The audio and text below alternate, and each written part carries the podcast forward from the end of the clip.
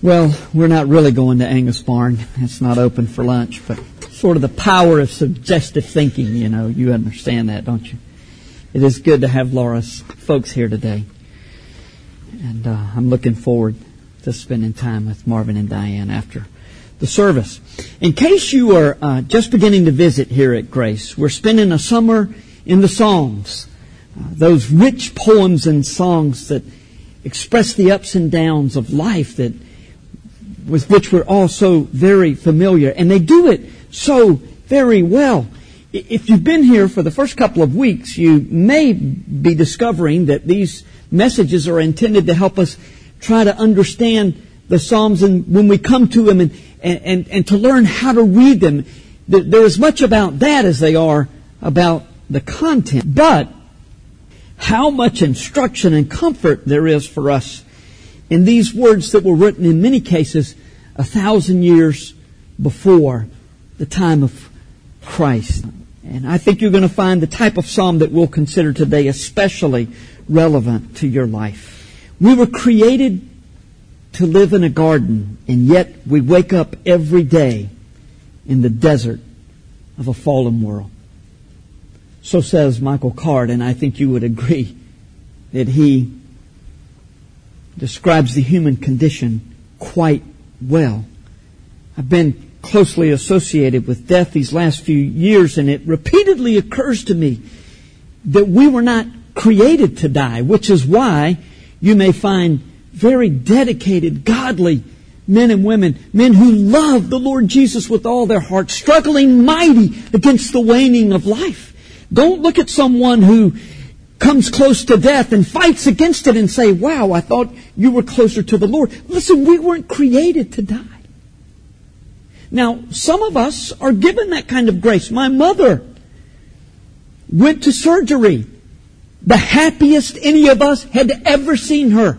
We didn't know that she had told two nurses, I'm going to die. I've been called. She knew she was going to be with the Lord. She knew it in her heart. Most of us don't go that way though. Most of us fight against death because we weren't created to die. We live, if you will, life as it was not meant to be. We live this way because of the fall. The fall of Adam and Eve that was surely every bit as much our fall as it was theirs. So how do we exist in this inhospitable land? We acknowledge that, that our God is sovereign and all powerful, yet we find ourselves anxious, depressed, laden with all kinds of limitations. Wearing down in multiple ways and utterly unprepared for the latest twist that life presents to us. How do we cope? Well, we find direction in the Psalms, and the first thing that we do is to cry out to God. Now don't jump to conclusions because we're going to be confronted this morning, as we were last week, with the recognition that we see and understand God far more fully than King David did when he wrote the two Psalms in question. That doesn't mean that the Psalms don't mean as much to us simply because we now have the death, resurrection, and uh, of Jesus Christ and Pentecost, the coming of the Spirit. That doesn't mean that the Psalms don't mean as much to us. I, I, in fact, think that they mean more to us. We have a greater understanding, a fuller understanding of what God was doing when He led these men to write these painful and difficult Psalms. That's important to grasp as we think this morning about the Psalms of Lament.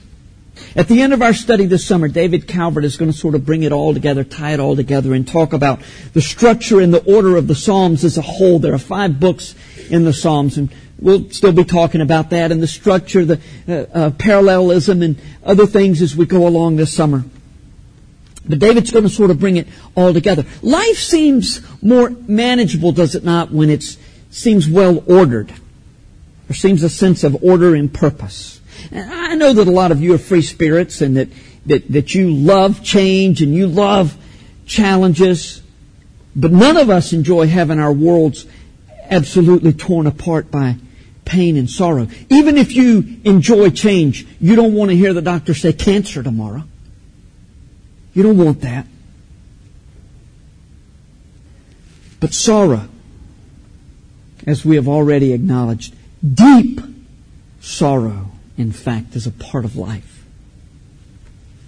And these Psalms speak to those times. There is a clear progression in the Psalms, even though it is a tad erratic at times. And the title of our summer series, Pain, Praise, and Peace, reflects the progression. The first part of the Psalms often find these Psalms of laments, lament where people are crying out to God. David and others are, are crying about the difficulties that they're facing. Though certainly some of those Psalms are found later in the Psalter. But then the Psalms of praise and gratitude, while are, they are at the first, find most of their space in the latter part of the Psalms. There's order here and direction on dealing with life when it seems absolutely out of control. The Psalms of Lament speak to disorientation in our lives. Again, you'll hear a great deal more about that from David. While we crave order and orientation, if you will, the Psalms of Lament help us to cope with disorientation. And one of the great features of the Psalms of Lament is that though they begin with this cry to the Lord, they always end with this this, this expression of praise and gratitude to the Lord. Well, always except for Psalms 40 and 44 and 88. That is. I, am so grateful that God determined that those to be in there. Psalm 88 is just woe from beginning to end. Psalm 44 starts off saying, God, you're great and you were great to our fathers. But I ain't seeing too much of that greatness and it just goes on and on and on, complaint, complaint, and it just ends right there. Life's hard. Why, why God? Why do you allow this?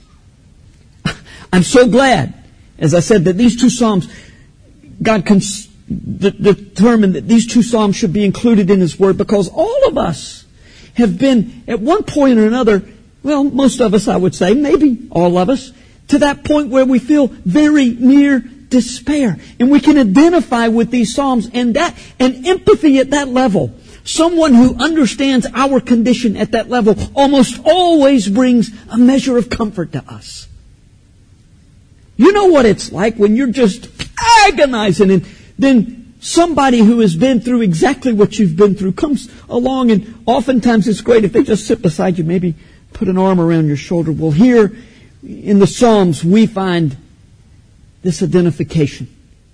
We've all been there.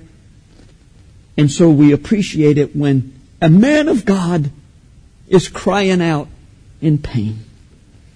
Our text this morning is Psalm 13. As is our custom, we'll stand in just a moment and read the scripture out of respect for God's Word. Now let me just say, as we have talked about the last couple of weeks. Don't mistake respect for the Word for worshiping the Word. As we have seen the last two few weeks, actually we see it every week, the Scriptures always point us to Jesus.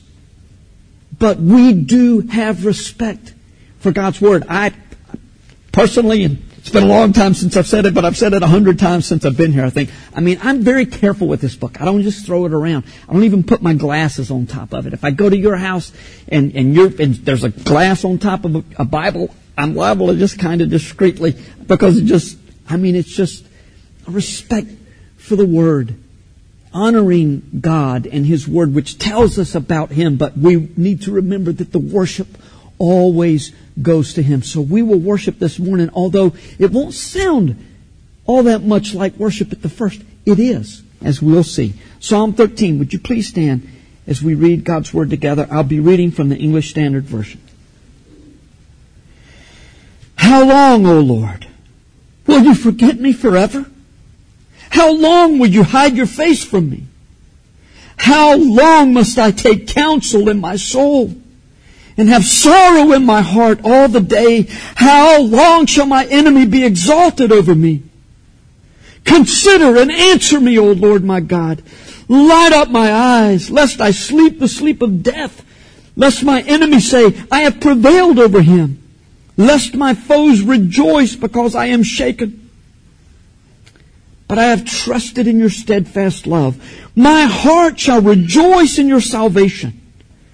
I will sing to the Lord because he has dealt bountifully with me. Let's pray. Father, some in this room this morning can only say, You have dealt bountifully with me by faith. In fact, so much of this life, all of this life is really predicated on faith. We, we must believe you. And Father, that that faith that you so graciously give to us begins to turn our hearts and minds and helps us see from a different perspective. This morning, whether it's this morning or another time, every single person in here goes through a period of great sorrow, deep grief. And these Psalms cheer our hearts in an odd kind of way which makes perfect sense in the long run. So enlighten us this day, we pray in Jesus' name. Amen. Thank you. Be seated. How long, O oh Lord? You ever felt like that? I mean, four times in this brief little psalm, four times David says, How long? He, he's voicing obviously significant distress. And David doesn't identify his trial immediately, and actually the whole psalm is written only in vague terms. But the pain of his circumstances is quite palpable. I mean, we feel it. We're with him. We've been there. We understand where he's coming from. Even though we may not have the kind of human enemies to which David alludes, we recognize that our great enemy, Satan, is constantly in our faces. Now, without question, sometimes Satan uses other people, other Christians, other Christ followers, in fact, for his purposes in our lives. And before you go start saying, oh yeah, I can think of, mm-hmm, mm-hmm, mm-hmm. Uh, just remember that you have unwittingly been Satan's pawn at times in the lives of others. You have been the one that Satan has said, oh boy. Ah. Steve Turnage is just right for the, and I'm going to use him to really goad Tony Grabowski. If anybody needs it, Tony does. The general nature of David's complaint is just one of the ways that God directed Scripture to be written so that its truths are timeless. They're always relevant. Aren't you glad that David really doesn't identify what his deal is? I mean, if, if we saw exactly what his problem was, we might say, oh, oh, okay, well, that doesn't apply to me. But it's general enough that it applies to all of us. The emotion that David experiences here is very near to despair. He's endured about as long as he can. He's at his wit's end. And when he says, how long, he's not asking God, okay, give me a timetable. He's saying, I, I can't take anymore. I'm at that place where it's just about to consume me. And when he accuses God of hiding his face from him, he's not saying, oh, oh, God, you got distracted. Hey, look over here. Oh, he, he knows that God sees his, his concerns, his problems. He's saying the same thing that Martha and Mary pretty much said to Jesus. When they said, Jesus, we sent word, in, in essence, this is what they said, didn't quite come out this way, but it, was in the tone of their voice. Women are very good at, no, I'm just kidding. All of us are very good all of us are very good at that, right? They said, we sent word. If you had been here, you could have done something about it. You had plenty of time, they were implying. You had plenty of time to get here, but you didn't. And now he's dead. Four days dead. It's done. It's over. See, we know that God sees and cares about our agony, don't we? And we know that He's more than powerful enough to do something about our problem. And that's what gives us such a, such a problem in our relationship with Him. God, you're here. You know it. Why don't you do something? He sees and we want to believe that He cares. So why this pain? Why doesn't He do something to ease the pain of His servant? Look at some of the other laments found in the Psalms and other places in Scripture. Psalm 88, 18. You have caused my beloved and my friend to shun me. My companions have become darkness. Psalm 6, 1 through 3. Oh Lord, rebuke me not in your anger, nor discipline me in your wrath. He's, he's repenting here, but then he turns quickly. Be gracious to me, O Lord, for I am languishing. Heal me, O Lord, for my bones are troubled. My soul also is greatly troubled. But you, O Lord, how long? Psalm 44, as I've already mentioned, acknowledges how great God is at the beginning, but then the psalmist goes on to complain that in spite of God's greatness in the past, ain't so great right now. Not, not in my life. Jeremiah cried out as Jerusalem was being destroyed. Is it nothing to you, all you who pass by? Look and see if there is any sorrow like my sorrow, which was brought upon me, which the Lord inflicted on the day of his fierce anger. Finally, the shortest verse in the Bible says so very much about sorrow. Jesus wept. This was no soft, inconspicuous little sniffle. This was a crying out, and in fact, a, a more literal translation would indicate that Jesus cried out in anger. And clearly he had to be angry at sin and death, all the consequences of, of what happens to us because of sin. In the garden, Jesus' agony was over the same things. Our sin and His death. His death that would be offered in our place as a substitute for the judgment that we deserved and, and that should have been poured out on us. Which is instructive, is it? Now I'm going to talk about the cross in a little bit, but whenever we are facing the cross, we have to look no further than Jesus to see that it's okay to lift up a cry of lament to the Lord. As long as we say in the end, nevertheless, your will be done. So, do tears have a legitimate place in our lives? Or are we, in light of Jesus' sacrifice, responsible to always find praise on our lips, no matter our circumstances? Life will not, unfortunately, allow for continual praise and happiness. It just won't. We were born with lament all around us. Mothers, our mothers were in great sorrow and pain for the moment. And the first sound out of our mouths is crying. Usually. Very soon, though, we learn that crying is not a good thing, especially boys. Big boys don't cry.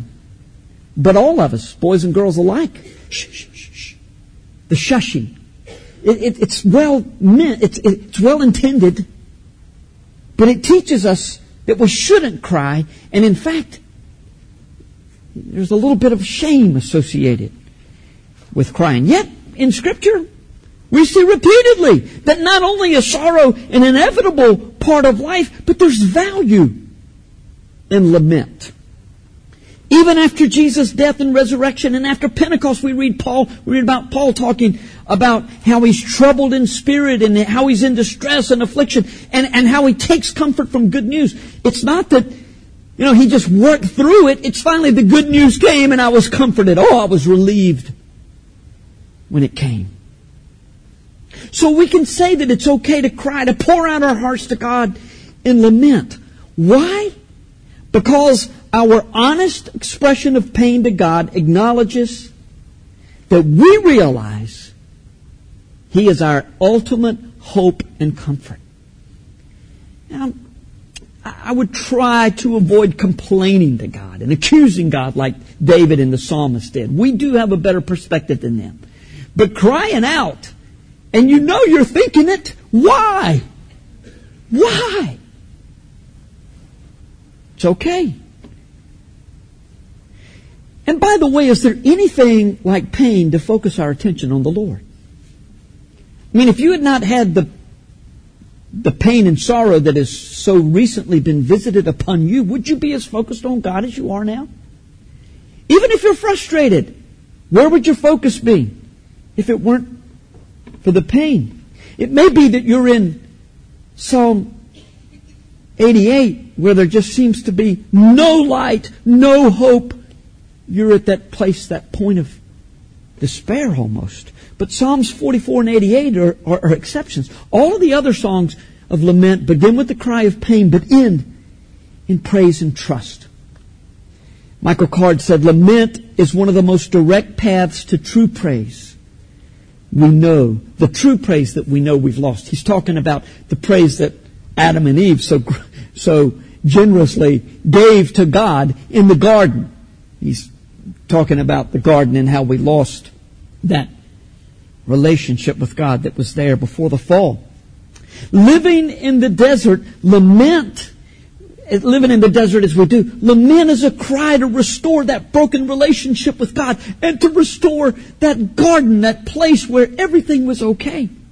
In fact, Card says, lament is not a path to worship, but the path of worship.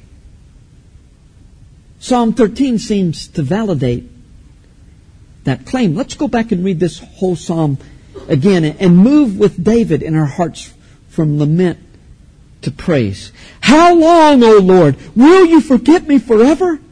How long will you hide your face from me?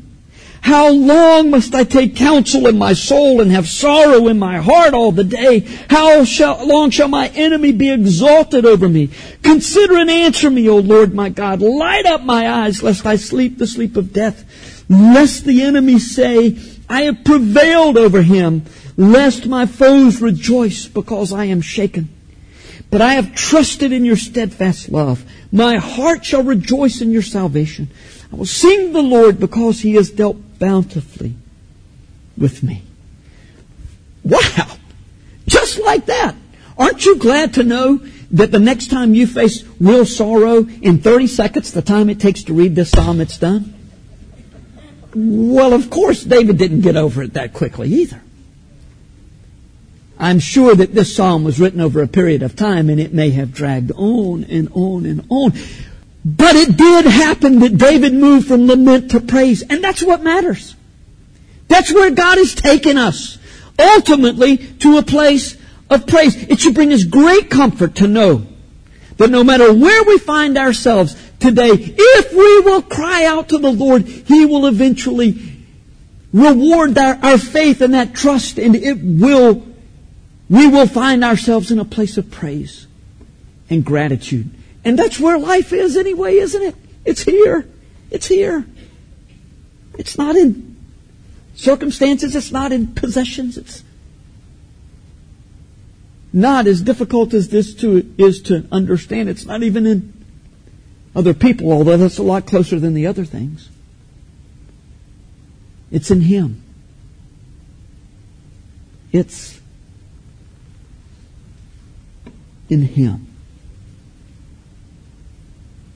Now that doesn't mean that some sorrows will not affect us and even remain with us in some form all the days of our lives. But one day, all tears are going to be wiped away.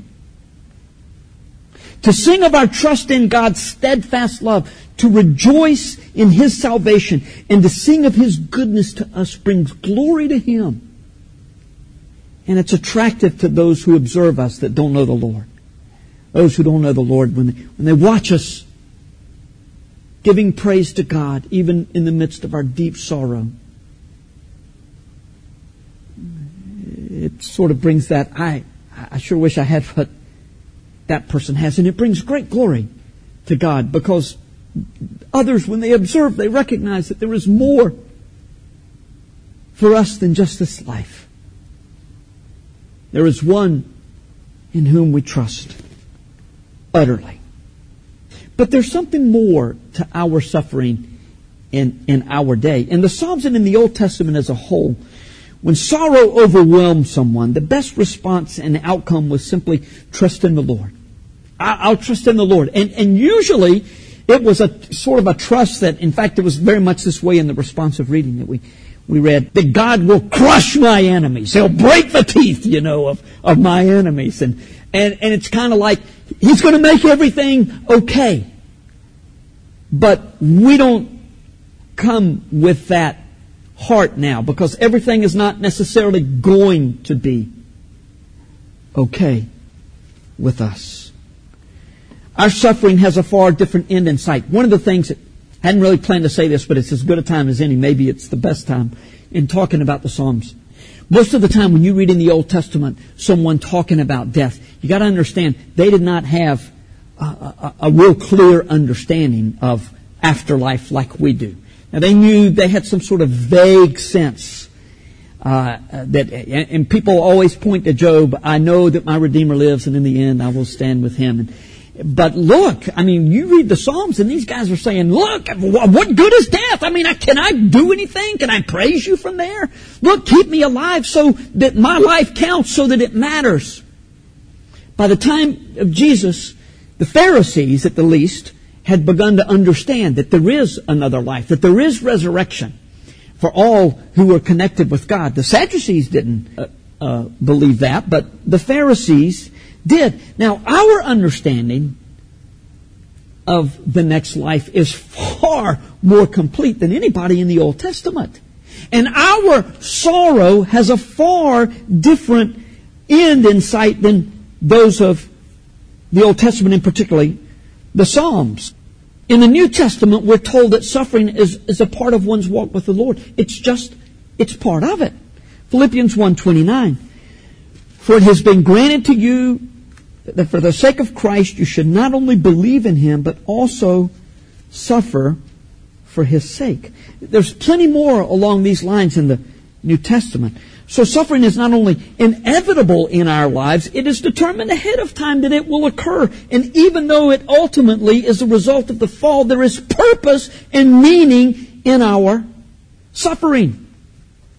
And we find that purpose and meaning at a place that the saints in the Old Testament did not know would ever exist. The cross of Jesus. The cross on which the God of Israel, would die to receive and absorb the wrath of a holy and righteous God so that we might live. Philippians 3:10 that I may know him and the power of his resurrection and may share his sufferings becoming like him in his death Paul's great desire in life was intimacy with Jesus. And he was willing to suffer in myriad ways, not only persecution, but just all kinds of suffering that came upon him and weaknesses that he had earlier despised now became opportunities to make him grow strong in Christ and to, and to commune with, with Jesus. Commune with the one who was known as the man of sorrows, especially in the context of the cross. When there is death for the Christian in any form, there is always resurrection. You get that? Whenever there's death, for the Christian, there's always resurrection. But it is impossible to experience resurrection and resurrection power without death. So it's a nasty part of life. But it's one in which there is purpose and meaning when we die to ourselves and our own desires. When we die to our, our idea of how life ought to be. Lord, if you'll just make this happen, if you'll just do that, everything will be okay. I think I can handle anything else. What do you think is going to come at you? It's going to be the one thing you can't handle. Satan's going to make sure of it, and God's going to say, It's okay, I've got a purpose. I let him do it. I'm in charge, I'm sovereign. Don't you know that I want this to bring you to me? And Jesus waits there at the cross. When we die to self and submit to God's will, especially in a crisis, a deep, abiding joy is the blessing that we reap. Now that doesn't mean that we move to Party Street, right? You know, after we, life gets hard and we say, okay, God, I trust you. Doesn't mean that we're going to be laughing it up. A deep, abiding joy may not look anything like you expect it to look. It's simply a, a confidence that God is bigger than our pain, that He loves us, the proof of which is in the cross, and that this desert in which we live will not always be so. The garden will come again. It's part of the new heavens and the new earth.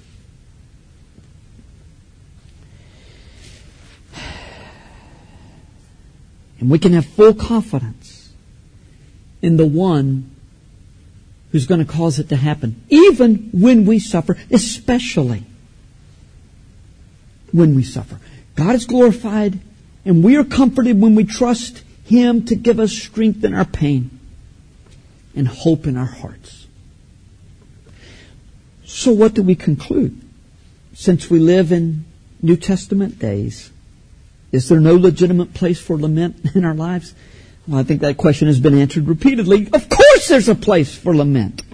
Not one of us has escaped pain and suffering, nor have we gone cheerily down the road when it comes along. More often, we drop to our knees and cry out in pain. We're stopped dead in our tracks and, and, and drop to our knees and cry out in pain. Whether literally or figuratively, to God. When we do, we're in good company. Both Old Testament company and New Testament company. And when we cry out to God, we have begun to worship Him. again, it's, it's probably not going to feel like worship. It's going to feel like a complaint. It's going to feel like an accusation. But if the perspective is big enough, if your God is big enough for you to understand that this is a part that He has designed for you to ultimately end up trusting Him, then the crying out has a great deal of meaning. Lament helps us to pour out our emotions and it puts us in a position to look up to God in trust. And when we look up, we see the cross and we know that He understands completely. And we find communion with Him. Aren't you glad for the Psalms of Lament? What a relief we find and what release we experience when we sing our sorrows to God. Doesn't sound like the blues, but it's very much, you know, like the blues. Next week, Sean is going to introduce us. Told you I'm in weddings all over the place this summer. So two more Sundays I'll miss. Next week is one of them. Sean is going to introduce us to the Messianic Psalms and see how they specifically point to Jesus. Then we'll move to Psalms that praise God and literally dance with joy. Not, not us, the Psalms do that. If we're going to dance, I'll let you know ahead of time. Some of you may not want to come, you know, if we're doing a holy dance in here. Uh, that's where you're going to be someday, though.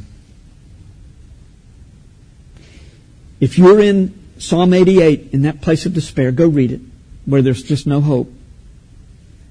And that's all you feel like. It's just saying, I, I don't get it.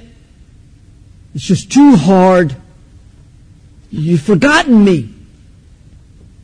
If you stay by faith where you are and cry to God, you'll end up in a place of trust and praise for the one who loves you and cares more about you than you can ever even imagine. Let's pray. Well, Father, um, we acknowledge that this life is painful and that you're bigger than our pain, but we also have to confess that it just doesn't feel that way sometimes. Uh, the pain comes at us from so many different angles. And there are so many confusing emotions that um, require, demand our attention, and we don't know what to do with them. Lord, and it's always the stuff that we never thought we'd have to deal with that just ultimately gets us. So, Father, we first of all come in humility, confessing our arrogance and pride that made us think that we were capable of managing this life. We're not. And we also, God, they'll cry out to you from a deep place in our hearts and our souls that very few will ever comprehend and touch. But Lord, you know exactly. You know everything about that place in our lives. You made us. You're our creator and you are a redeemer. And we trust in you. Even in our time of sorrow, may praise be found on our lips. In Jesus' name, amen.